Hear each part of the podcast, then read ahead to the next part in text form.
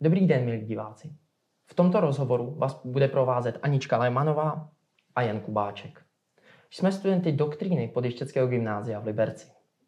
Jsme moc rádi, že zde můžeme přivítat profesora Jiřího Drahoše. Dobrý den. Dobrý den. My bychom se vás rádi zeptali na vaše středoškolské studium, jestli můžeme tedy začít tímto tématem. A podle čeho jste si vy vlastně vybíral svou střední školu? Tak já jsem nastoupil na střední školu v roce 1964. To už je opravdu dávno. A tehdy nebyla gymnázia, existoval institut střední všeobecně vzdělávací školy, ta byla 3 léta, čili jsem absolvoval 9letku a pak střední všeobecně vzdělávací školu. Já jsem z Jablunkova, ze Slezského Jablunkova, nedaleko slovensko-polských hranic, takže menší městečko a byla tam tato střední škola. Výběr byl poměrně jednoduchý, protože jiná škola střední tam nebyla. Já jsem neuvažoval o žádné technické, ani že bych jezdil někam do Třince nebo na nějakou průmyslovku. Navíc jsem chodil vlastně shodou okolností celých 12 let, dá se říct, do školy v Bačkorách přes dvůr, protože táta byl učitel a měli jsme učitelský byt v základní škole, kterou jsem absolvoval. Mělo to své nevýhody, nikdy jsem nemohl říct, že jsem zapomněl úkol doma, což moji spolužáci z Přespolní, protože tam ti jezdili autobusem na tu ZD ještě do Jablunkova základní 9letou školu, tak ti to často využívali. Já jsem to nemohl říct, že by mě učitel poslal přes dvůr a řekl, hele Drahoš, přinesi úkol, nepovídej. Takže toho jsem se nikdy dopustit nemohl. A když už jsem se těšil, protože ta střední všeobecně vzdělávací škola byla asi kilometr od té základní 9leté školy, kde jsme bydleli, tak už jsem si říkal, to je skvělý, tak konečně vypadnu, nebudu chodit přes dvůr, půjdu někam jinam. No a když jsem byl v 9. třídě, tak se rozhodlo, že ty školy se vymění a do té 9letky bývalé půjde ta střední škola a ta 9letka půjde tam do těch prostor, které se rozšířily. Takže já jsem prostě 12 let opravdu mohl chodit, nechodil jsem doslova v Bačkorách přes dvůr, ale byla to malá škola, bylo tam 6 tříd, matematicko-fyzikální zaměření a takové to spíš obecné, humanitní. Já jsem chodil na to matematicko-fyzikální, ale nevím, v čem tam byl rozdíl. Oni měli latinu a my jsme měli víc hodin matematiky, takže v mém případě byla volba velmi jednoduchá a vůbec jsem nespekuloval, jestli mám jít někam jinam. A já, jestli můžu, tu matiku, fyziku jste si vybral proč? Už vás v té době nějak zajímaly tyto obory? Nebo... Matematika mi šla, proti fyzice jsem nic neměl, chemie mě bavila. Měli jsme už na základní škole velmi dobrého chemikáře, on nás učil chemii a biologii, biologie mě moc nebavila, to jsem bral jako takovou šprtárnu, ale matematika mě bavila a chemie taky, no tak jsem si říkal, nepůjdu na tu humanitní, ale půjdu na matematicko-fyzikální, ale znovu říkám, ty rozdíly mezi těma třídami, mezi těmi předměty nebyly nějak dramatické. Prostě my jsme měli něčeho víc z těch přírodovědných předmětů, oni spíš z těch humanitních a myslím, že měl latinu tenkrát. A co byste vzkázal budoucím středoškolákům? Podle čeho by si například měli vybírat střední školu, na kterou půjdou? Já bych si ji vybíral pořád podle toho, co mě baví. Samozřejmě asi není od věci podívat se taky, jestli, když se vydám nějakým velmi specializovaným směrem, jestli se tím uživím v budoucnu, ale řekl bych, že to patří spíš až k té vysokoškolské části. Takže já bych si určitě vybral zase gymnázium a tento typ střední školy, protože považuji za důležité a mně se to vlastně v životě i docela osvědčilo širší obecné vzdělání. Víte, ono nikdy nevíte, kam vás osud zavane. Já jsem si nikdy nemyslel, že budu dělat vědu.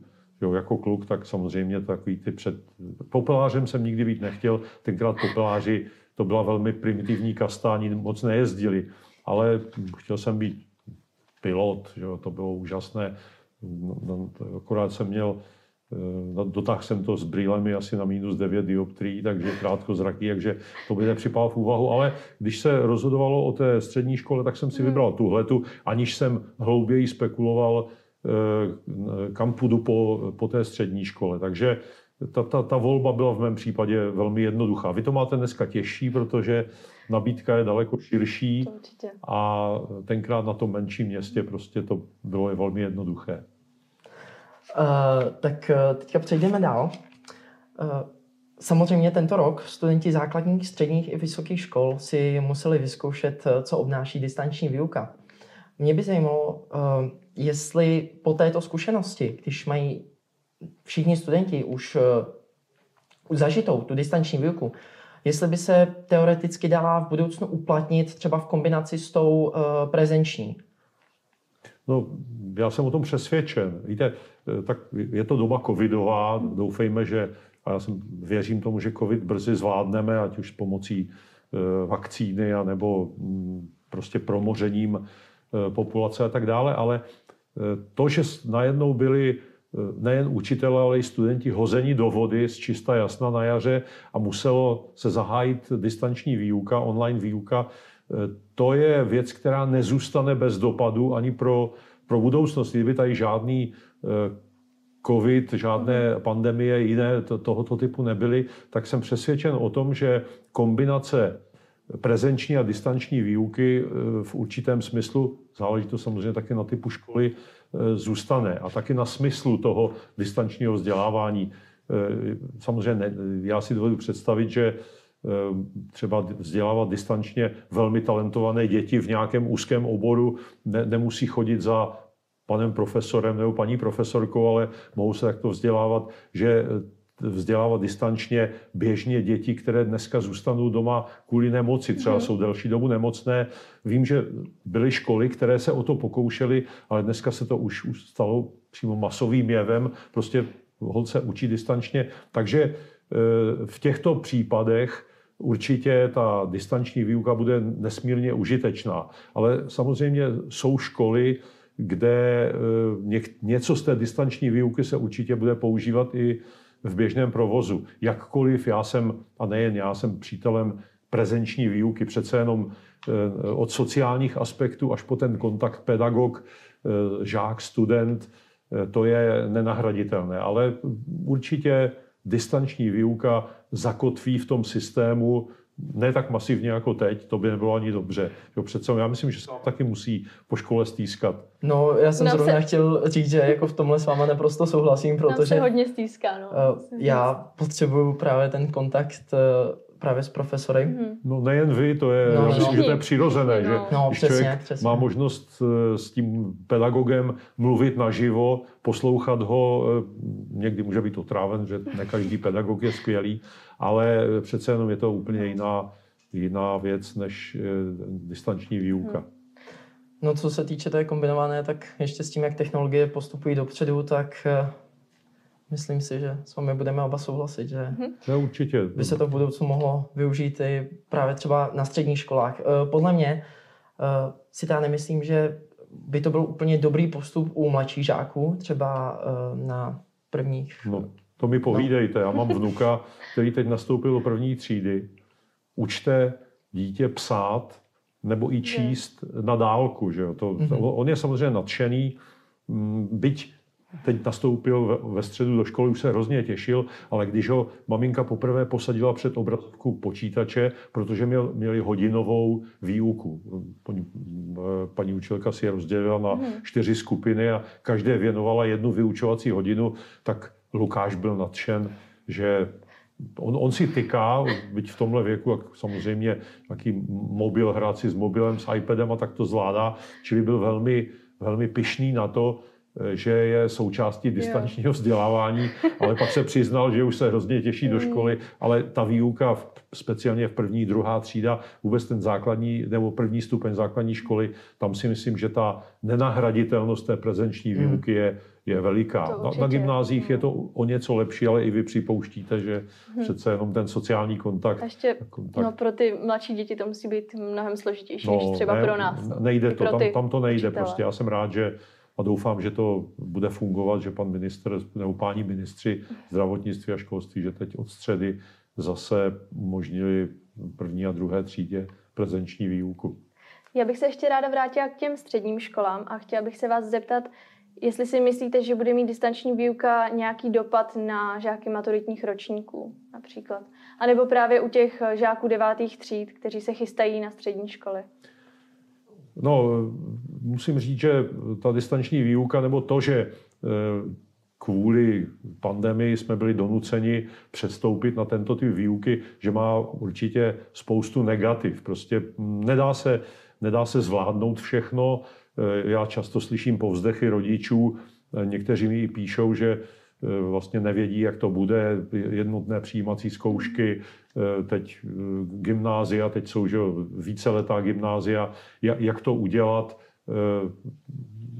To je samozřejmě komplikace. Zase na druhé straně, pokud to nebude trvat příliš dlouho, a já doufám, že ne, že opravdu se to rozumně vrátí k té prezenční výuce, případně k nějaké rozumné kombinaci distanční a prezenční, že to nezanechá na znalostech studentů takové stopy, ale zrovna nedávno jsme o tom debatovali tak v takové skupině politiků, co s jednotnými přijímacími zkouškami.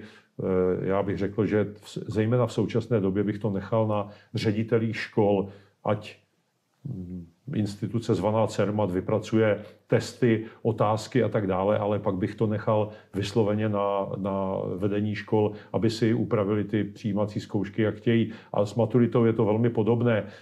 Věřím tomu, že nemůžu klást na maturanty stejné požadavky jako za v uvozovkách normálního stavu, ale ona ta maturita, otázka je, k čemu je vlastně soudoba nebo současný systém maturit, co vlastně ukazuje. No, jelikož jste zmínil, že máte tedy vnuka, který chodí do první třídy, zlepšil byste třeba nějak tu distanční výuku? Pozměnil byste to nějak? Já se musím přiznat, že já jsem s ním nikdy tu distanční výuku neabsolvoval, i když byl u nás se svým bratrem, který chodí do 4. třídy, byli u babičky s dědou z nějakého důvodu, tak jsem je pustil do pracovny, ten starší Filip, ten tam nastavil Lukášovi počítač, všechno a pak už jsem jenom slyšel přes dveře, jak tam Lukáš debatuje s paní učitelkou. Paní učitelka to zvládá evidentně, ale není to asi úplně pravidlo, přece jenom pro některé učitele ta IT technika, ty všechny věci nejsou zase tak úplně samozřejmé, takže já nedovedu posoudit, nakolik a co by se třeba mohlo v jeho případě zlepšit, ale znovu říkám, byl nadšen. No, ono je pravda, že co si budeme, ono záleží hodně na těch studentech samotných, jestli se právě hodlají tomu tak nějak poddat, nebo jestli na to budou v úvozovkách kašlát. Takže. Dobře, ale my jsme nakousli téma maturit a v rozhovoru pro Aktuálně CZ jste zmínil, že současný model maturit je zastaralý a je třeba ho výrazně změnit. Mě by zajímalo, jak byste ho vy konkrétně změnil a v čem jsou podle vás ty nedostatky? Já nazývám ten současný systém maturit, který jsem vlastně zažil i na sobě a který se od té doby zas tak dramaticky nezměnil. Ne, že by se nezměnil vůbec, ale přece jenom, já ho nazývám rakousko-uherský. Víte, tenhle ten systém maturit při vší úctě k tomu, že, nebo respektu k tomu, že se tam něco posunulo, něco změnilo, není to jako za toho Rakouska-Uherska, ale on byl vlastně původně nastaven pro mizivé procento populace. Tehdy maturita to bylo už nějaké vzdělání a maturovalo několik procent populace. Dneska, kdo nemá maturitu, jak se říká, nežije skoro, že jo? Takže to je jedna věc. Druhá věc je, k čemu vlastně má ta maturitní zkouška sloužit, co má ukázat.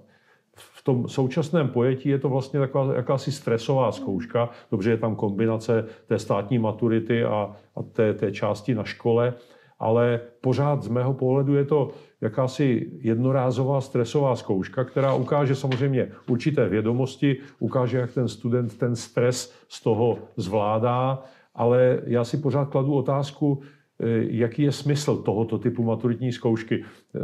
Navíc vím, že studenti v posledním ročníku střední školy, možná u vás to je výjimka, ale vlastně oni všechno přizpůsobují tomu, aby se naučili, takzvaně našrotili na maturitu.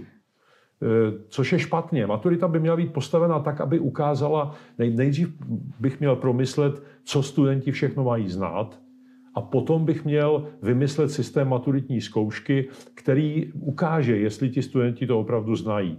A protože dneska mluvíme o schopnosti studentů nebo lidí být prostě znát, mít kompetence, dneska se modní slovo je kompetence, znalosti, které jsou propojené, které dovedu používat pro svůj praktický život, pro sebe, tak ta klasická maturita, ta z tohoto nic neukáže. Ona ukáže, když máte štěstí, že umíte matematiku, fyziku nebo něco, když nemáte štěstí, tak holt to dopadne trošku hůř, ale ta současná podoba maturity je vlastně jakási konstrukce, která není přizpůsobená tomu, co my chceme od těch studentů, aby uměli. Kromě toho, že učíme zbytečně mnoho, já připomenu jenom přeložené Komenského heslo učme méně, abychom naučili více. On to řekl velmi šroubovaným takovým tím svým jazykem,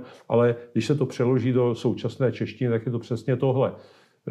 Mimochodem mám tým expertů, vesměs jsou to učitelé, ředitelé základních středních škol a tam panuje názor, že by se současný rozsah učiva dal zredukovat třeba na 50% a mnoho by se nestalo, ale promyšleně. Čili já si musím klást otázku za prvé, jak nastavit maturitu, aby ukázala to, co chci. Ta současná to z mého pohledu určitě neukazuje. Pak jsou různé formy maturity. Může být maturita formou projektu, třeba ročního projektu. Já vím, že to na některých školách už tak to dělají. To není, u nás to tak třeba máme, no. To není žádný vynález, ale když se o tom někde člověk zmíní mezi pedagogy školy, která tohleto nemá zvládnuté, jak oni se koukají velmi překvapeně, čili i ty formy maturitní zkoušky, něco se dá absolvovat průběžně během studia, ne všechno musím si nechávat na ten závěr. Ta státní část maturity, že jo, tak teď vlastně je ten model, že je to taková zkouška prospěl, neprospěl, ale pokud prospěl, je tam i výsledek je kvantifikovatelný v rozmezí 0 až 100%, čili není to pravda, že by ti studenti dostali jenom ano, ne, ale mají k tomu i známku, která je daleko podrobnější než ta klasická. Takže o té maturitě bychom mohli debatovat určitě dlouho, ale klíčový problém je, nejdřív musím říct, co chci, aby studenti uměli, a pak se musím zamyslet nad tím, jestli to tato zkouška a případně jaká zkouška maturitní to ukáže. Takže byste maturitu úplně nezrušil, ale pouze ji poupravil? Ano, výrazně bych ji modifikoval směrem třeba k osobnímu kurikulu z toho studenta, aby jeho portfolio je důležité, projekt typu, jak jsme se o tom bavili, a tak dále. Těch způsobů, jak zjistit a jak ověřit znalosti studenta, daleko příznivější a lepší formou, než je klasická maturita, je hodně. Já jsem si teďka vzpomněl, už bohužel nevím kde, ale četl jsem, že jste zmínil, že se vám líbí vlastně formát, který se využívá na vysokých školách. To znamená pravidelné zkoušky každý semestr. Myslíte si, že by se to dalo aplikovat také na střední školy, na tu středoškolskou výuku, třeba nějaká větší zkouška každé čtvrtletí nebo dejme tomu každý půl rok? Já jsem to nemyslel takhle, spíš jsem si říkal, že na té vysoké škole vždycky ten semestr nebo ten předmět je uzavřen. Někdy je to třeba jenom zápočet po jednom semestru a po celém roce je zkouška, ale nemyslel jsem to přímo takto. Tam opravdu důležité je promyslet maturitní zkoušku tak, aby ukázala vaše znalosti a ne aby... Vy jste se přizpůsoboval tomu, že maturita má takovou formu, tak se budu šrotit teďka celý čtvrtý ročník, nebo poslední ročník Gimplu na maturitu. Dobrá. Když už se bavíme o té maturitě, zajímalo by nás také, co si myslíte o výuce na školách v České republice. Změnil byste něco? Popřípadě považujete některý ze zahraničních modelů školství za lepší, než je ten u nás? No, je řada zahraničních modelů, které jsou jiné, ale to neznamená, že jsou k nám přenositelné. Podívejte, třeba ve Finsku nejsou žádné soukromé školy, tam jsou jenom státní školy, všechny mají prakticky stejné osnovy. To neznamená, že učitelé musí učit všechno stejně. Oni naopak jsou, a nutí je to být velmi kreativní, ale tam se neřeší, jestli je lepší škola v sousedním městě nebo v sousední vesnici. Tam mají spádovou školu a tam chodí všichni. Mluvím třeba o základní škole. Ale funguje jim to. Jenže to je dáno myšlením Finů, tradicí. To prostě nejde k nám ten model přenést. Takže já bych se díval na ty modely třeba vedle nás, Německo, Rakousko, třeba i z toho Finska něco, ale není to možné, jak lidi často nadšeně vyprávějí, tak zaveďme tady ten finský model, zaveďme tady švýcarský model duálního vzdělávání, udělejme to nejde tohleto. Čili já si zase na druhé straně nemyslím, že by ten náš vzdělávací systém byl tak špatný. Nicméně jakákoliv změna začíná, řekněme, u pedagogických fakult, u přípravy učitelů, třeba bych jim výrazně přidal praxe, praktických zkušeností. Když učitel chce dobře učit, tak by se měl taky naučit, jak učit. Kvalita školy závisí hodně od ředitele. Ředitel je klíčovou osobou. By měl být pedagogický lídr, ne správce budov, jo, a tak dále. Takže těch způsobů, co změnit, ne úplně násilnou formou, v našem školství je hodně, ale není to tak jednoduché, protože jsou konzervativní nejenom mnohdy učitele, ale taky rodiče. A to mě docela překvapilo. No to každopádně, já bych se ráda chtěla dostat k hodnocení studentů. Vy jste zastáncem slovního hodnocení a mě by zajímalo, jestli si myslíte, že by slovním hodnocením mohly být nahrazeny právě klasické známky. No, slovní hodnocení, existuje termín formativní hodnocení. To je vlastně hodnocení, které je docela obtížné, tedy abyste ho zvládli, potřebujete se ho naučit nejprve jako učitel. Čili já jsem zastáncem formativního hodnocení, ale to se nedá zavést automaticky. Ono se někdy říká slovní hodnocení, protože ono má daleko větší podíl toho slovního. Můžete kombinovat známku a slovní hodnocení. Na prvním stupni základní školy z mého pohledu by vůbec známky být nemusely, ale rodiče vyžadují. To je na tom to legrační. Takže já jsem rozhodně zastáncem formativního hodnocení tam, kde to jde a kde to ti učitelé zvládají, ale znovu říkám, to je věc, kterou se musíte taky trochu naučit. A jinak považuji ten systém známky 1 až 5 za poměrně velmi omezující, že to je poměrně velmi málo stupňů. A ještě k tomu slovnímu hodnocení, já jsem nevěřil vlastním očím, když mi jednou na můj Facebook jedna maminka napsala, nebo předpokládám, trochu se na mě osopila a říkala, proč vy tady pořád mluvíte o slovním hodnocení, vždyť ono existuje. Máme výborně, chvalitebně, dobře, tak to už jsem spadl ze židle, když jsem slyšel, že si nějaký rodič myslí, že toto je slovní hodnocení. Já vím, že to je extrém, ale ono je to možná tím, že to ti rodiče nemají zažité. No, takže že oni právě zažili tenhle způsob hodnocení. A oni vyžadují, oni mnohdy konzervativně vyžadují, my chceme taky známky 1 až 5 a mě nějaké slovní hodnocení nezajímá. Hrozné teda, z mého pohledu. No, já v tomhle souhlasím, protože třeba na naší škole máme bodové hodnocení 0 až 10 místo klasického známkování právě v kombinaci s tím slovním hodnocením. No, určitě lepší, 100%. Mě by zajímalo, jestli si třeba myslíte, že by tohle bylo efektivnější, kdyby se to využívalo na všech školách. Já vím, že pro ty učitele je to mnohem víc práce, je to náročnější. A asi se to dá aplikovat právě pouze, dejme tomu, na středních školách nebo ve vyšších ročnících základních škol, ale... No, já vás opravím, to formativní hodnocení, což je, řekněme, taková sofistikovanější forma toho slovního hodnocení.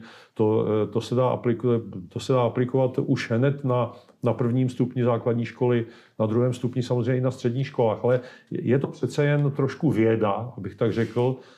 Ale tam, kde to zvládají, tak ti rodiče kteří si na to zvyknou, jsou nadšení, protože oni opravdu dostávají, i ti učitelé, i ti rodiče dostávají zpětnou vazbu. Ta známka 1, 2 nebo 4, ta to nedá. To vaše desetibodové hodnocení nebo 10stupňové plus slovní, to je určitě velmi dobrý krok a určitě není možné, abychom chtěli po všech, aby hodnotili formativně. Já bych doporučoval na školách 10 stupňů plus slovní hodnocení. Proč ne? Já musím říct, že nám to vyhovuje, ale někdy se pozastavím nad tím a vlastně nerozumím tomu, jak právě někteří profesoři zvládnou takhle napsat těch hodnocení třeba 300.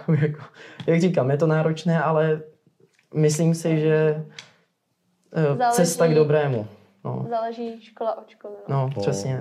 Ale určitě je to lepší, než těch 10 stupňů je lepší než 5. No, minimálně to by se dalo změnit. To, když už ne to slovní hodnocení, tak aspoň rozšířit tu škálu. No. Tak a my jsme se dostali na závěr našeho rozhovoru a já bych se chtěla zeptat, jestli je ještě něco, co byste rád vzkázal našim divákům a žákům? No tak v této době určitě, aby byli zdraví, aby tu současnou koronavirovou dobu všichni dobře přežili, žáci, učitelé samozřejmě, takže asi v tuto chvíli tohleto. A samozřejmě bych přál všem, aby pokud se připravují na teprve na střední školu, pokud je ten krok teprve čeká, tak aby si dobře vybrali, aby se dneska dobře dívali, na jakou školu chtějí jít, aby to neměli tak jako já, že jiná volba nebyla, tak tam prostě jdu tam. Já si nestěžuju, já jsem nakonec velmi rád a velmi rád vzpomínám na tu dobu a byl bych taky rád, kdyby ti žáci vzpomínali na tu dobu střední školy nebo studenti poté jako na skvělou dobu. To znamená, že si dobře vybrali, takže bych jim držel i palce s výběrem střední školy a samozřejmě těm středoškolákům maturitu a dál. Ale to zdraví je to nejdůležitější asi. Ještě v téhle době navíc. Ano. Tak snad to všichni přečkáme ve zdraví. Tohle tedy už bude od nás vše a my vám moc děkujeme za váš čas a přejeme vám mnoho úspěchů, jak v osobním, tak profesním životě. Naschledanou. Naschledanou a já přeji to též i vám a děkuji za pozvání. Děkujeme.